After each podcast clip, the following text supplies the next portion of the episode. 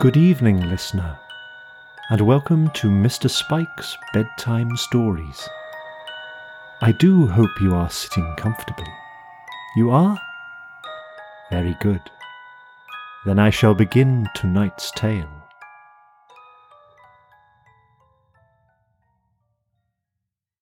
The Colour Out of Space by H.P. Lovecraft.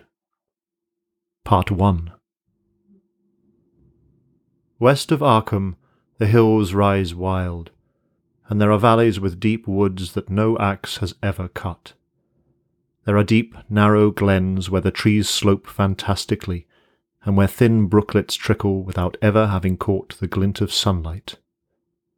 On the gentle slopes there are farms, ancient and rocky, with squat, moss coated cottages brooding eternally over old New England secrets in the lee of great ledges but these are all vacant now, the wide chimneys crumbling, and the shingled sides bulging perilously beneath low gambrel roofs. The old folk have gone away, and foreigners do not like to live there.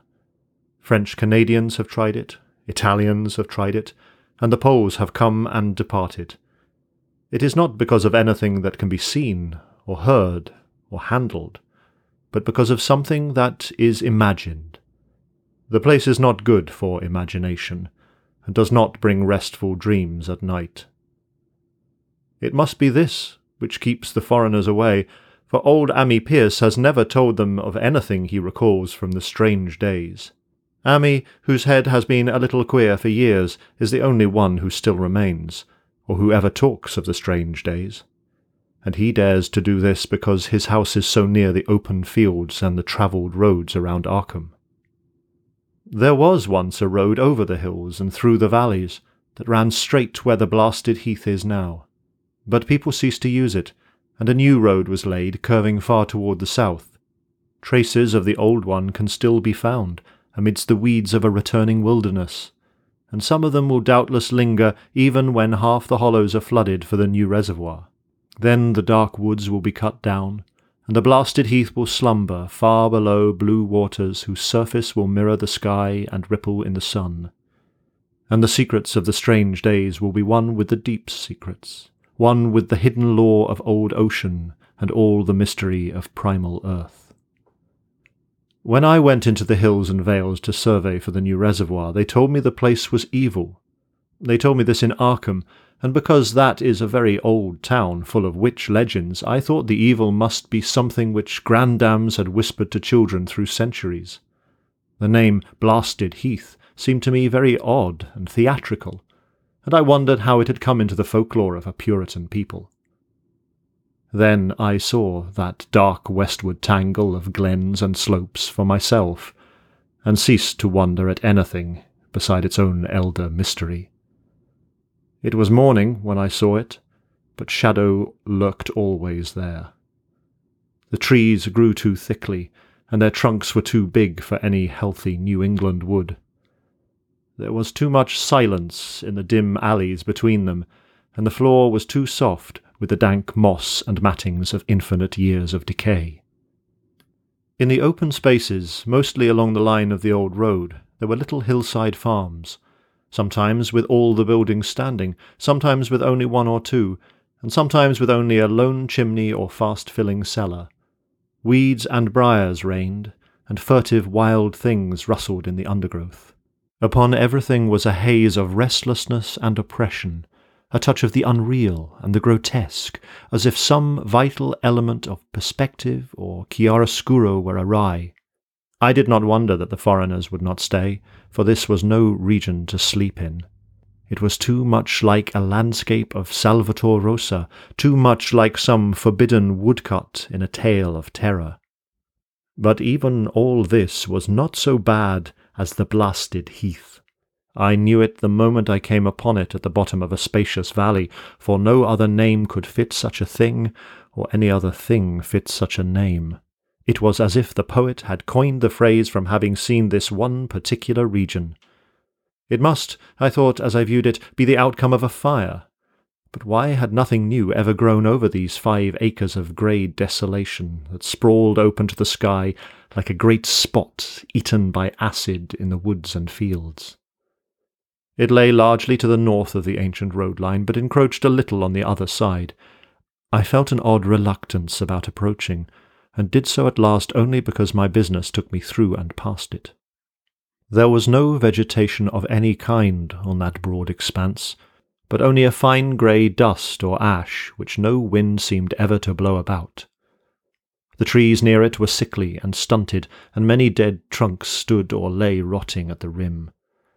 As I walked hurriedly by, I saw the tumbled bricks and stones of an old chimney and cellar on my right, and the yawning black maw of an abandoned well, whose stagnant vapours played strange tricks with the hues of the sunlight. Even the long, dark woodland climb beyond seemed welcome in contrast, and I marvelled no more at the frightened whispers of Arkham people. There had been no house or ruin near. Even in the old days the place must have been lonely and remote. And at twilight, dreading to repass that ominous spot, I walked circuitously back to the town by the curious road on the south. I vaguely wished some clouds would gather, for an odd timidity about the deep skyey voids above had crept into my soul. In the evening I asked old people in Arkham about the blasted heath, and what was meant by that phrase, strange days, which so many evasively muttered. I could not, however, get any good answers, except that all the mystery was much more recent than I had dreamed. It was not a matter of old legendary at all, but something within the lifetime of those who spoke. It had happened in the eighties, and a family had disappeared or was killed. Speakers would not be exact, and because they all told me to pay no attention to old Ammi Pierce's crazy tales, I sought him out the next morning, having heard that he lived alone in the ancient tottering cottage where the trees first begin to get very thick. It was a fearsomely ancient place, and had begun to exude the faint miasmal odour which clings about houses that have stood too long. Only with persistent knocking could I rouse the aged man, and when he shuffled timidly to the door, I could tell he was not glad to see me. He was not so feeble as I had expected, but his eyes drooped in a curious way, and his unkempt clothing and white beard made him seem very worn and dismal. Not knowing just how best he could be launched on his tales, I feigned a matter of business, told him of my surveying, and asked vague questions about the district. He was far brighter and more educated than I had been led to think, and before I knew it had grasped quite as much of the subject as any man I had talked with in Arkham. He was not like other rustics I had known in the sections where reservoirs were to be. From him there were no protests at the miles of old wood and farmland to be blotted out, though perhaps there would have been had not his home lain outside the bounds of the future lake. Relief was all that he showed relief at the doom of the dark ancient valleys through which he had roamed all his life. They were better under water now, better under water since the strange days. And with this opening his husky voice sank low, while his body leaned forward and his right forefinger began to point shakily and impressively. It was then that I heard the story, and as the rambling voice scraped and whispered on, I shivered again and again, spite the summer day. Often I had to recall the speaker from ramblings, piece out scientific points which he knew only by a fading parrot memory of Professor's talk, or bridge over gaps where his sense of logic and continuity broke down. When he was done, I did not wonder that his mind had snapped a trifle, or that the folk of Arkham would not speak much of the blasted heath. I hurried back before sunset to my hotel, unwilling to have the stars come out above me in the open, and the next day returned to Boston to give up my position. I could not go into that dim chaos of old forest and slope again, or face another time that grey, blasted heath, where the black well yawned deep beside the tumbled brick and stones. The reservoir will soon be built now, and all those elder secrets will be safe for ever under watery fathoms. But even then, I do not believe I would like to visit that country by night, at least not when the sinister stars are out. And nothing could bribe me to drink the new city water of Arkham. It all began, Ammi said, with the meteorite. Before that time there had been no wild legends at all since the witch trials, and even then these western woods were not feared half so much as the small island in the Miskatonic, where the devil held court beside a curious lone altar older than the Indians. These were not haunted woods, and their fantastic dusk was never terrible till the strange days.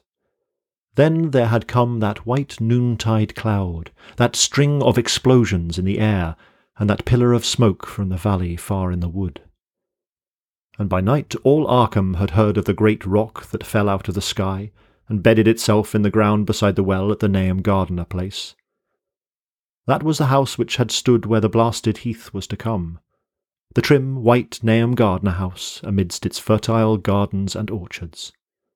Nahum had come to town to tell people about the stone, and dropped in at Ammi Pierce's on the way. Ammi was forty then, and all the queer things were fixed very strongly in his mind. He and his wife had gone with the three professors from Miskatonic University, who hastened out the next morning to see the weird visitor from unknown stellar space, and had wondered why Nahum had called it so large the day before. It had shrunk, Nahum said, as he pointed out the big brownish mound above the ripped earth, and charred grass near the archaic well sweep in his front yard. But the wise men answered that stones do not shrink.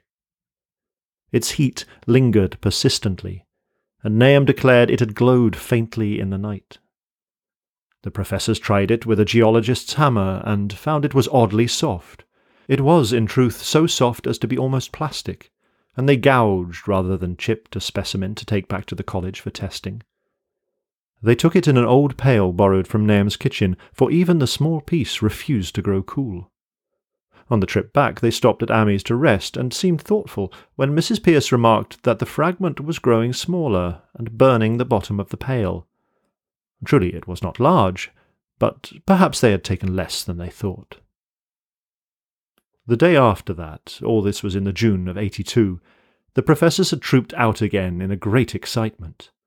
As they passed Ammi's, they told him what queer things the specimen had done, and how it had faded wholly away when they put it in a glass beaker. The beaker had gone too, and the wise men talked of the strange stone's affinity for silicon.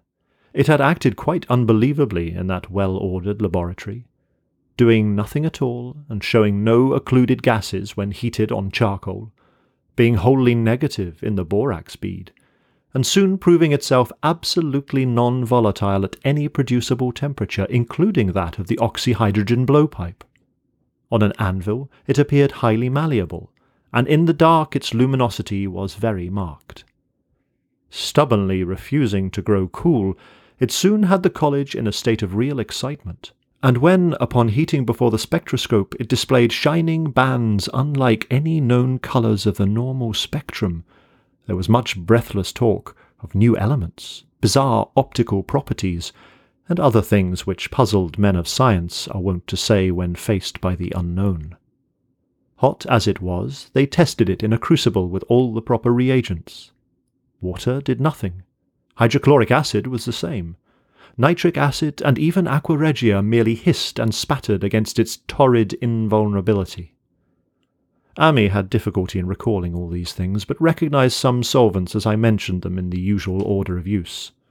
There were ammonia and caustic soda, alcohol and ether, nauseous carbon disulfide, and a dozen others. But although the weight grew steadily less as time passed, and the fragments seemed to be slightly cooling, there was no change in the solvents to show that they had attacked the substance at all. It was a metal, though, beyond a doubt, it was magnetic, for one thing, and after its immersion in the acid solvents, there seemed to be faint traces of the Widmanstätten figures found on meteoric iron. When the cooling had grown very considerable, the testing was carried on in glass, and it was in a glass beaker that they left all the chips made of the original fragment during the work. The next morning, both chips and beaker were gone without a trace, and only a charred spot marked the place on the wooden shelf where they had been. All this the professors told Ammi as they paused at his door, and once more he went with them to see the stony messenger from the stars, though this time his wife did not accompany him. It had now most certainly shrunk, and even the sober professors could not doubt the truth of what they saw. All around the dwindling brown lump near the well was a vacant space, except where the earth had caved in, and whereas it had been a good seven feet across the day before, it was now scarcely five.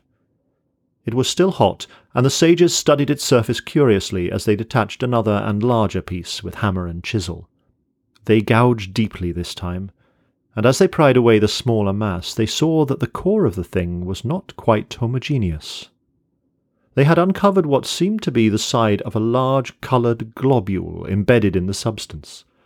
The colour, which resembled some of the bands in the meteor's strange spectrum, was almost impossible to describe, and it was only by analogy that they called it colour at all. Its texture was glossy, and upon tapping it appeared to promise both brittleness and hollowness. One of the professors gave it a smart blow with a hammer, and it burst with a nervous little pop. Nothing was emitted, and all trace of the thing vanished with the puncturing. It left behind a hollow spherical space about three inches across, and all thought it probable that others would be discovered as the enclosing substance wasted away. Conjecture was vain, so after a futile attempt to find additional globules by drilling, the seekers left again with their new specimen, which proved, however, as baffling in the laboratory as its predecessor.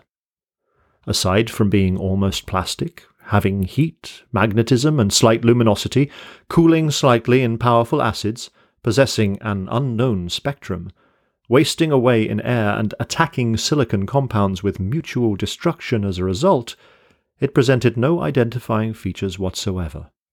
And at the end of the tests, the college scientists were forced to own that they could not place it. It was nothing of this earth, but a piece of the great outside, and as such dowered with outside properties and obedient to outside laws. That night there was a thunderstorm, and when the professors went out to Nahum's the next day, they met with a bitter disappointment. The stone, magnetic as it had been, must have had some peculiar electrical property, for it had drawn the lightning, as Nahum said, with a singular persistence. Six times within an hour the farmer saw the lightning strike the furrow in the front yard, and when the storm was over, nothing remained but a ragged pit by the ancient well sweep, half choked with caved in earth. Digging had borne no fruit, and the scientists verified the fact of the utter vanishment. The failure was total, so that nothing was left to do but go back to the laboratory and test again the disappearing fragment left carefully cased in lead. That fragment lasted a week, at the end of which nothing of value had been learned of it. When it had gone, no residue was left behind, and in time the professors felt scarcely sure they had indeed seen with waking eyes that cryptic vestige of the fathomless gulfs outside, that lone weird message from other universes and other realms of matter, force, and entity. As was natural, the Arkham papers made much of the incident with its collegiate sponsoring, and sent reporters to talk with Nahum Gardner and his family. At least one Boston daily also sent a scribe, and Nahum quickly became a kind of local celebrity. He was a lean, genial person of about fifty, living with his wife and three sons on the pleasant farmstead in the valley. He and Ammi exchanged visits frequently, as did their wives, and Ammi had nothing but praise for him after all these years. He seemed slightly proud of the notice his place had attracted, and talked often of the meteorite in the succeeding weeks. That July and August were hot, and Nahum worked hard at his haying in the ten acre pasture across Chapman's Brook, his rattling wain wearing deep ruts in the shadowy lanes between. The labour tired him more than it had in other years, and he felt that age was beginning to tell on him. Then fell the time of fruit and harvest. The pears and apples slowly ripened, and Nahum vowed that his orchards were prospering as never before. The fruit was growing to phenomenal size and unwonted gloss, and in such abundance that extra barrels were ordered to handle the future crop. But with the ripening came sore disappointment, for of all that gorgeous array of specious lusciousness, not one single jot was fit to eat. Into the fine flavour of the pears and apples had crept a stealthy bitterness and sickishness, so that even the smallest bites induced a lasting disgust. It was the same with the melons and tomatoes and Nahum sadly saw that his entire crop was lost. Quick to connect events, he declared that the meteorite had poisoned the soil, and thanked heaven that most of the other crops were in the upland lot along the road. Winter came early and was very cold. Ammi saw Nahum less often than usual, and observed that he had begun to look worried. The rest of his family, too, seemed to have grown taciturn, and were far from steady in their church going or their attendance at the various social events of the countryside. For this reserve or melancholy no cause could be found, though all the household confessed now and then to poorer health and a feeling of vague disquiet. Nahum himself gave the most definite statement of anyone when he said he was disturbed about certain footprints in the snow. They were the usual winter prints of red squirrels, white rabbits, and foxes, but the brooding farmer professed to see something not quite right about their nature and arrangement. He was never specific, but appeared to think that they were not as characteristic of the anatomy and habits of squirrels and rabbits and foxes as they ought to be. Ammi listened without interest to this talk until one night when he drove past Nahum's house in his sleigh on the way back from Clark's Corners. There had been a moon, and a rabbit had run across the road, and the leaps of that rabbit were longer than either Ammi or his horse liked. The latter, indeed, had almost run away when brought up by a firm rein. Thereafter, Ammi gave Nahum's tales more respect, and wondered why the Gardner dogs seemed so cowed and quivering every morning.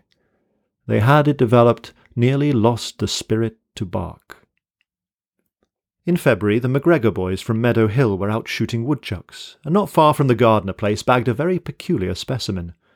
The proportions of its body seemed slightly altered in a queer way impossible to describe, while its face had taken on an expression which no one ever saw in a woodchuck before. The boys were genuinely frightened and threw the thing away at once, so that only their grotesque tales of it ever reached the people of the countryside. But the shying of horses near Nahum's house had now become an acknowledged thing, and all the basis for a cycle of whispered legend were fast taking form. People vowed that the snow melted faster around Nahum's than it did anywhere else, and early in March there was an awed discussion in Potter's general store at Clark's Corners. Stephen Rice had driven past Gardner's in the morning and had noticed the skunk cabbages coming up through the mud by the woods across the road. Never were things of such size seen before, and they held strange colours that could not be put into any words. Their shapes were monstrous, and the horse had snorted at an odour which struck Stephen as wholly unprecedented. That afternoon, several persons drove past to see the abnormal growth, and all agreed that plants of that kind ought never to sprout in a healthy world. The bad fruit of the fall before was freely mentioned, and it went from mouth to mouth that there was a poison in Nahum's ground. Of course, it was the meteorite, and remembering how strange the men from the college had found that stone to be, several farmers spoke about the matter to them. One day they paid Nahum a visit, but having no love of wild tales and folklore, were very conservative in what they inferred. The plants were certainly odd, but all skunk cabbages are more or less odd in shape and hue. Perhaps some mineral element from the stone had entered the soil, but it would soon be washed away. And as for the footprints and frightened horses, of course this was mere country talk, which such a phenomenon as the aerolite would be certain to start. There was really nothing for serious men to do in cases of wild gossip, for superstitious rustics will say and believe anything. And so, all through the strange days, the professors stayed away in contempt. Only one of them, when given two vials of dust for analysis in a police job over a year and a half later, recalled that the queer colour of that skunk cabbage had been very like one of the anomalous bands of light shown by the meteor fragment in the college spectroscope, and like the brittle globule found embedded in the stone from the abyss. The samples in this analysis case gave the same odd bands at first, though later they lost the property. The trees budded prematurely around Nahum's, and at night they swayed ominously in the wind. Nahum's second son, Thaddeus, a lad of fifteen, swore that they swayed also when there was no wind, but even the gossips would not credit this. Certainly, however, Restlessness was in the air. The entire Gardner family developed the habit of stealthy listening, though not for any sound which they could consciously name. The listening was indeed rather a product of moments when consciousness seemed half to slip away. Unfortunately, such moments increased week by week, till it became common speech that something was wrong with all Nahum's folks. When the early saxifrage came out, it had another strange colour. Not quite like that of the skunk cabbage, but plainly related and equally unknown to anyone who saw it. Nahum took some blossoms to Arkham and showed them to the editor of the Gazette, but that dignitary did no more than write a humorous article about them, in which the dark fears of rustics were held up to polite ridicule. It was a mistake of Nahum's to tell a stolid city man about the way the great, overgrown mourning cloak butterflies behaved in connection with these saxifrages. And here ends the first part of the story. Thank you for listening. Please tune in again next time for part two of The Colour Out of Space.